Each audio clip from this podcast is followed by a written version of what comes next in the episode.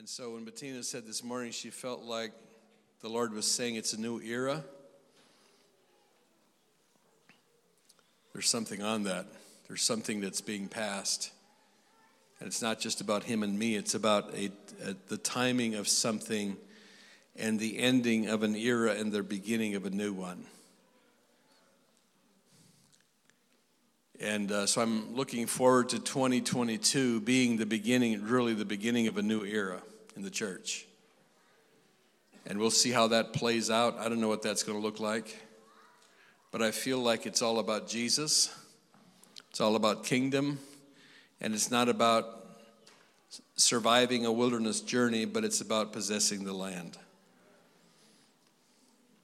And I don't know about you, but I want to see Jesus receive his inheritance. And his inheritance is nations. Amen. And we can't really possess nations if we're not if we're not able to um, to steward what He brings us within the house first, and that is we've got to build an altar uh, for the for the presence of God to inhabit all the time.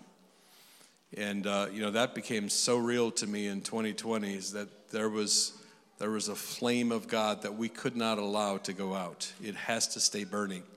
You know, that's something the church has operated in the outer court for so long that that's become kind of a, a lost concept of the flame of God that burns in the house of God. And you see, uh, you see that in Revelation 1, where Jesus is walking among the seven lamps of the lampstand, uh, the seven lamps uh, on, the, on the candelabra or the lampstand so it's not just an Old Testament concept, it's a picture of something in the new. And Jesus, as our high priest in the order of Melchizedek, not in the order of Aaron, but in the order of Melchizedek, doesn't walk among a physical lampstand. Uh, and, and pouring in oil and trimming wicks, but he walks among a living church that he pours oil into and he's trimming the wicks and he's causing uh, the fire of God to burn brightly within his people. And it says that his, uh, his servants, his messengers, are called flames of fire. And this year, I believe we're going to begin to experience that at a new level, that the Lord is going to be igniting the fire of God in our hearts and pouring in fresh oil and bringing fresh revelation and fresh life and fresh vision and pre- fresh perspective and, and, and some of the stuff that we've held on to from the past was going to make really good fuel for that. Amen? Maybe we need some more bonfires in, in the church these days. You know, like they had in the book of Acts. Maybe it's time that we begin to experience allowing the Lord to burn up some things of the past so that we can move into a new place with the Lord uh, into a new realm of the fire of the Holy Spirit burning in the church again. Jesus being the central thing. Amen. In Luke chapter 5, verse 36, it says, Jesus spoke a parable to them. No one puts a piece from a new garment on an old one. Otherwise, the new makes a tear, and also the piece that was taken out of the new does not match the old. And no one puts new wine into an old wineskin, or else the new wine will burst the wineskins and be spilled, and the wineskins will be ruined.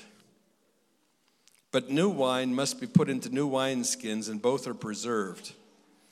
And no one, having drunk old wine, immediately desires new, for he says the old is better. So often, this concept of new wineskins is taught as the difference between old and new covenant, and it certainly applies.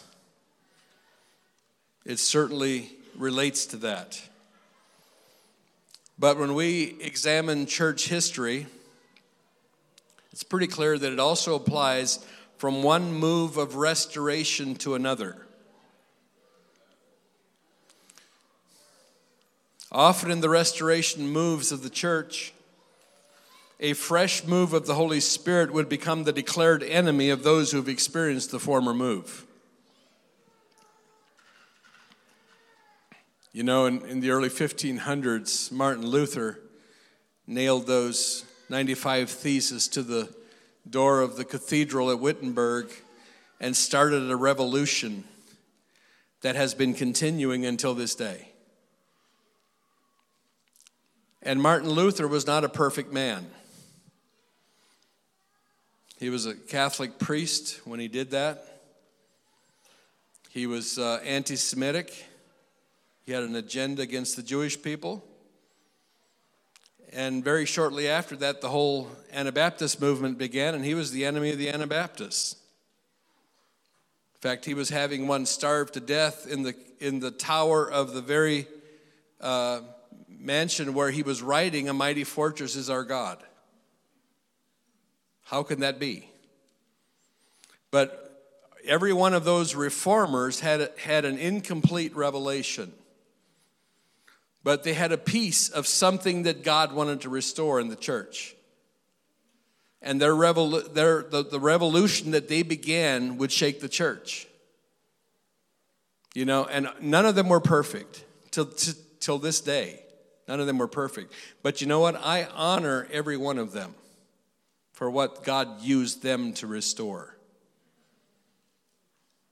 And I value the revelation that they brought to the table.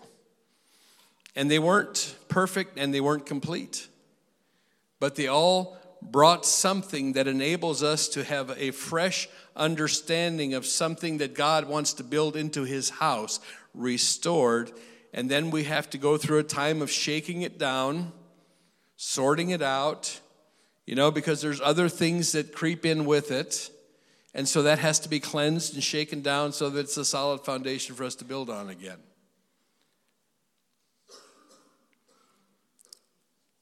But I will honor every one of them for what they restored.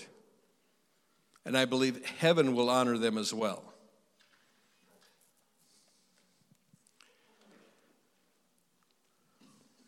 The truths that God highlighted and restored as light and life to a powerful generational move of restoration in the church would become a monument that could not be built on for fear of dishonoring the fathers.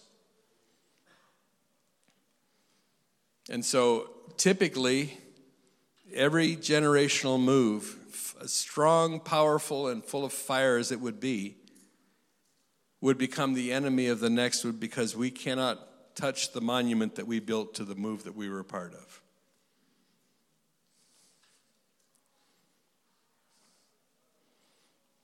In my opinion, the greater dishonor would be to stay stuck in the former truth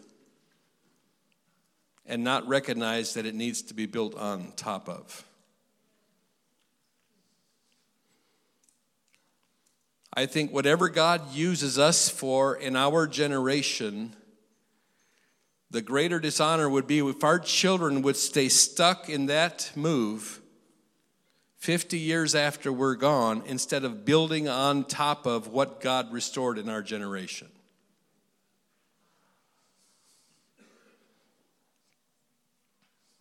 Second Peter 1:12 says, "For this reason I will be not, not be negligent to remind you always of these things, though you know and are established in the present truth." So there's a present truth that God is highlighting in every generation, which is this is what I'm emphasizing, this is what I'm restoring, because this truth has been lost in, in the, in the generational decline of the church into the dark ages and, and is now being restored by the Holy Spirit. And it can't be restored through knowledge only. It's not just through intellectual knowledge that we understand, because you're all, all that are not if it's, if it's knowledge only, it's a dead stone. And God builds with living stones, living stones that are made alive by the revelation of the Holy Spirit, that become a part of an, a, a, that become an eternal truth, that are part of the building that God is establishing and building that is eternal, and not just something related to time. Only the revelation of God is what makes it a living stone instead of a dead stone. Amen. So you can't just study everything that's happened in the past and intellectually agree with all of those things and have a living foundation. It has to be brought alive by the Holy Spirit. Does that make sense? There's a truth that heaven is highlighting with revelation. And as we transition more and more from old wineskin models to new wineskin models for a new generation of truth seekers and spiritual warriors.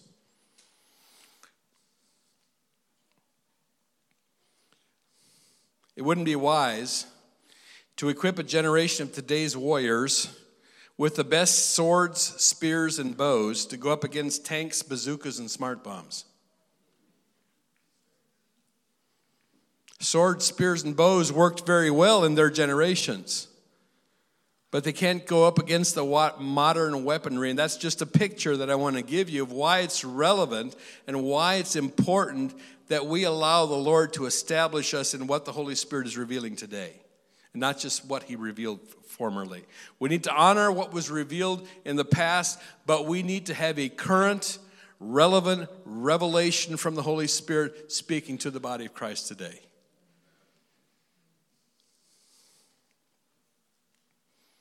So there's a present truth that doesn't contradict the former truth, but rather builds on top of, so that the building of the Lord's house can continue to become a holy habitation of His presence. So in, in Hebrews chapter 8 and verse 1, it says, Now this is the main point of the things that we're saying. We have such a high priest who is seated at the right hand of the throne of the majesty in the heavens a minister of the sanctuary and of the true tabernacle, which the Lord erected and not man. For every high priest is appointed to offer both gifts and sacrifices. Therefore, it is necessary that this one also have something to offer. For if he were on earth, he would not be a priest since there are priests who offer the gifts according to the law, who serve the copy and shadow of the heavenly things, as Moses was divinely instructed when he was about to make the tabernacle. For he said, See that you make, and this is this is the Lord. The Lord said, Make sure, make see that you make all things according to the pattern shown you on the mountain. Make everything according to the pattern. What's our pattern? Our pattern is Jesus. It's not a former model of how, what church looked like in the past generation. It's not even the book of Acts church. It's Jesus himself is our model. And because the book of Acts church had only had Jesus for their model, they were the most powerful church that we still refer to. Verse 6 says, But now he has obtained a more excellent ministry, inasmuch as he's also mediator of a better covenant, which was established on better promises. So, what does that look like? I think we're going to be exploring that for some time to come, what that looks like.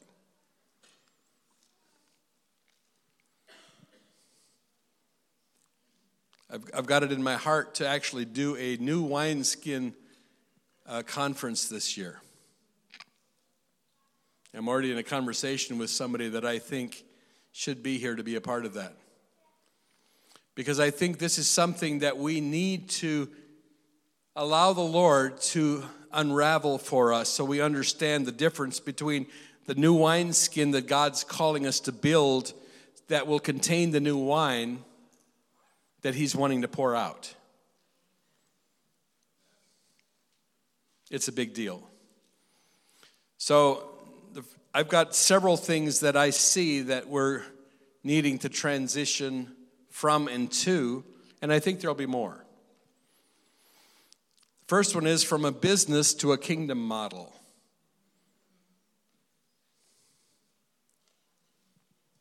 When churches grow and want to organize more effectively, they've typically reached for business models. In my opinion, that has not served the church well. Because the church is not primor- primarily an organizational structure, it's a relational structure.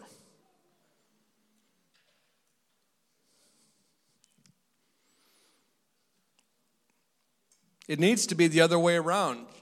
Business should actually be getting its inspiration from the church. Because the church in my opinion, should be the incubator for all of culture. So, the models to me that are birthed in the church should inspire every other sphere of culture, including the business world.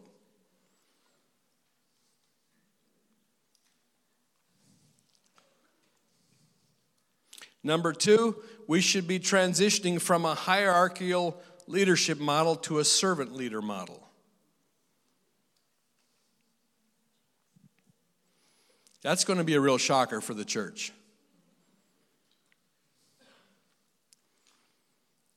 In Matthew 20, verse 24, it says, When the ten heard it, they were greatly displeased with the two brothers. You know, the two brothers who wanted to get on either side of Jesus?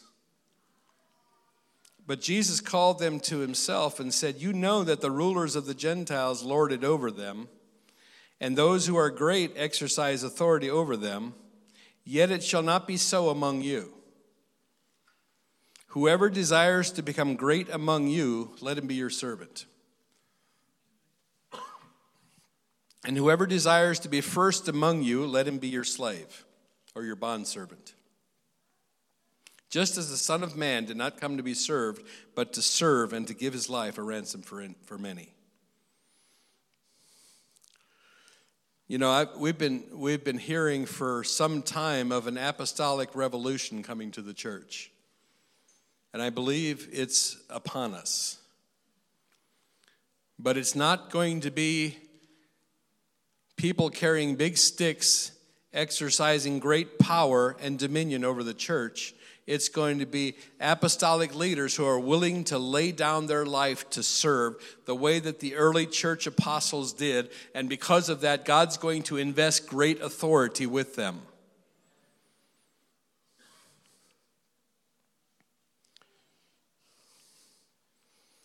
When we want to become powerful leaders, we teach them leadership principles, right? How to exercise authority well.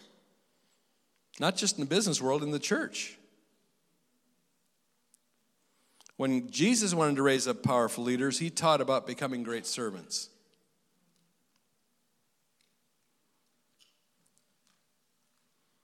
Are we willing to lay down our life to serve well? Because that's where God's going to invest authority. Number three, we're, we're going to be transitioning from a principle driven or formulaic to a spirit led or grace model that continues to release life. You know, we, we had a conference here last summer and uh, about apostolic and prophetic convergence that we helped to host. And at the end of the conference, I was asked to kind of summarize and close and and knowing me, I would have to throw a wrench in things, right? I didn't plan to throw a wrench in it, but you know, that's just kind of what happened. And so I read Proverbs 6, 6 through 8, where it says, Go to the ant, you sluggard, consider her ways and be wise, which having no captain, overseer, or ruler, provides her supplies in the summer and gathers her food in the harvest.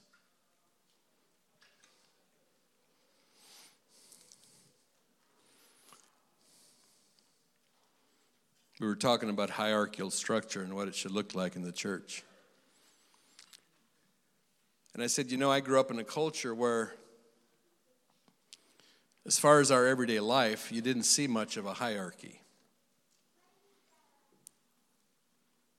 When, when, when we had a major project going on, like a barn raising, it would be hard for a casual observer to identify who was in charge. Because something in our culture taught us to kind of inherently know our role and not to have to be told everything in order to do something, but to know where our giftings and where we functioned well and all of that, and we inherently and kind of instinctively did, what we needed to do in order for the whole team to work together well. And that's something that's almost, it seems like a lost art in the broader culture. And I, and I said, it seems to me that that's only a dim picture in the natural of something that the Holy Spirit would love to have in the body of Christ. It seems to me that if the Holy Spirit is filling every part of the body, that it should be a whole lot easier for us to all find our place and to all know where we function well and what causes us to come alive and what causes our giftings to go to work and to really be able to powerfully work together to produce what God wants to produce through the body.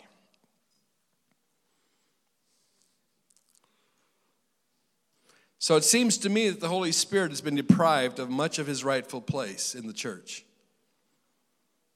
That we have reduced him to a manifestation or a demonstration of power, but we've pretty much deprived him of his day to day role in ordering the body and bringing us together to where we function and function well together.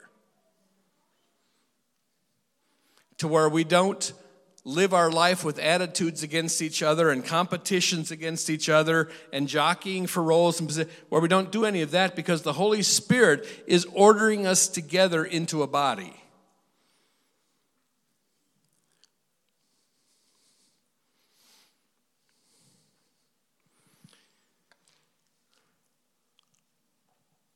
When that happens, the life of the head will be administered into throughout the body by the power of the Holy Spirit, by the life of the Spirit that flows and the order of the Spirit that flows from the head to every member.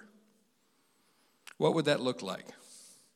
Instead, we've installed fivefold ministries as hierarchical, top down versions of the same models used by the world, by business, and by government.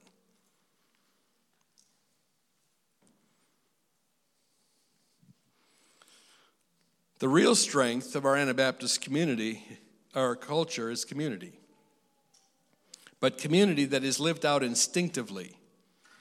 Everyone inherently gravitating to where their strengths are.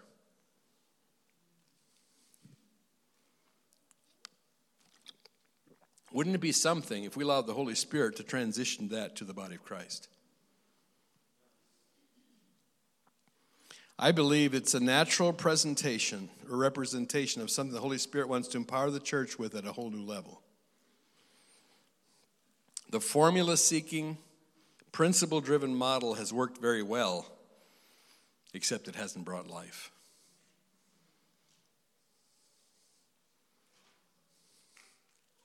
Six steps to success, nine principles of successful leadership right? Whatever all of those things are. I'm not against principles, but I am at, against principles at the expense of life. Thank you, Edna. That's awesome.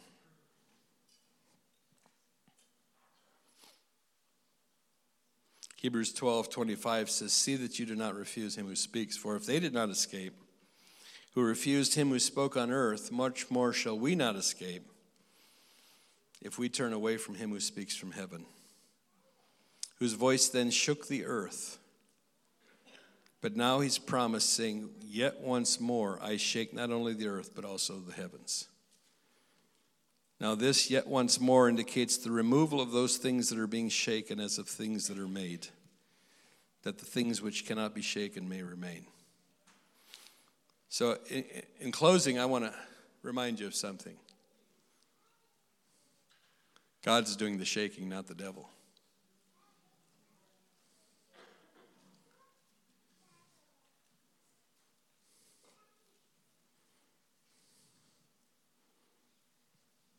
Therefore, since we're receiving a kingdom which cannot be shaken, let us have grace by which we may serve God acceptably with reverence and godly fear for our God is a consuming fire.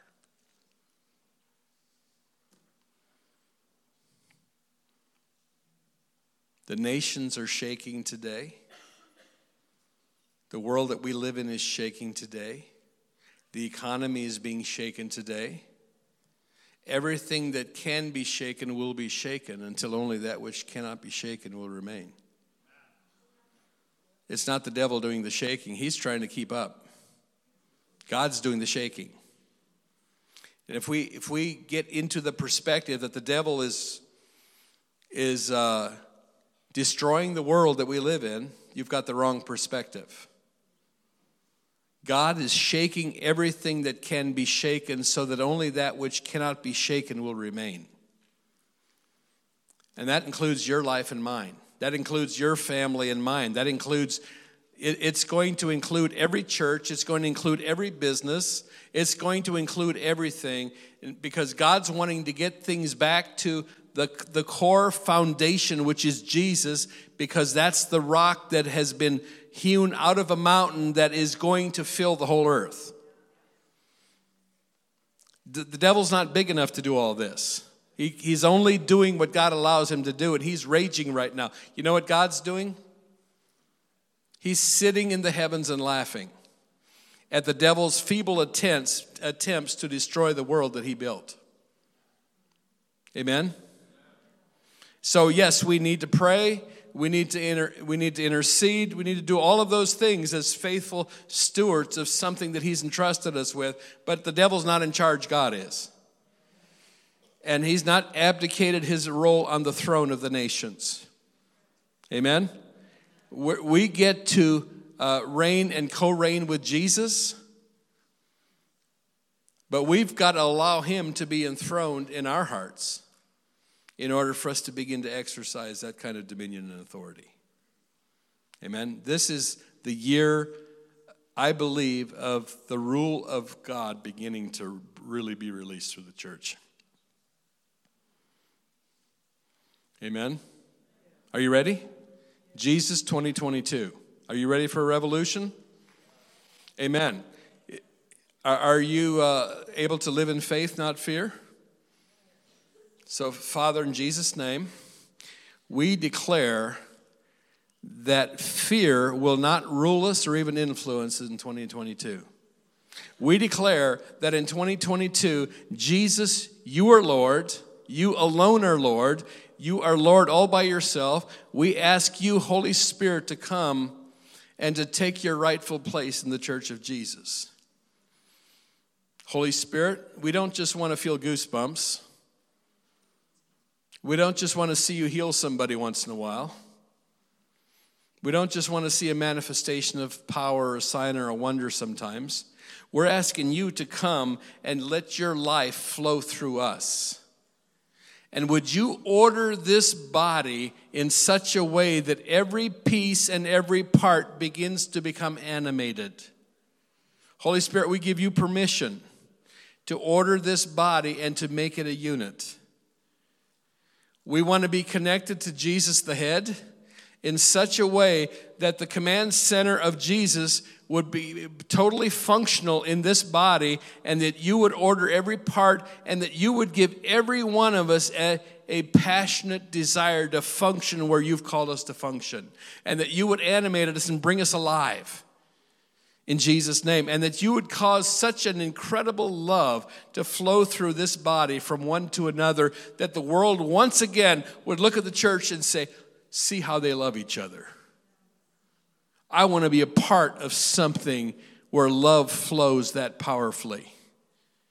Let the love of Jesus become the most compelling force, drawing the world into a relationship with Him. And let them see it in us and through us and demonstrate it through our everyday life.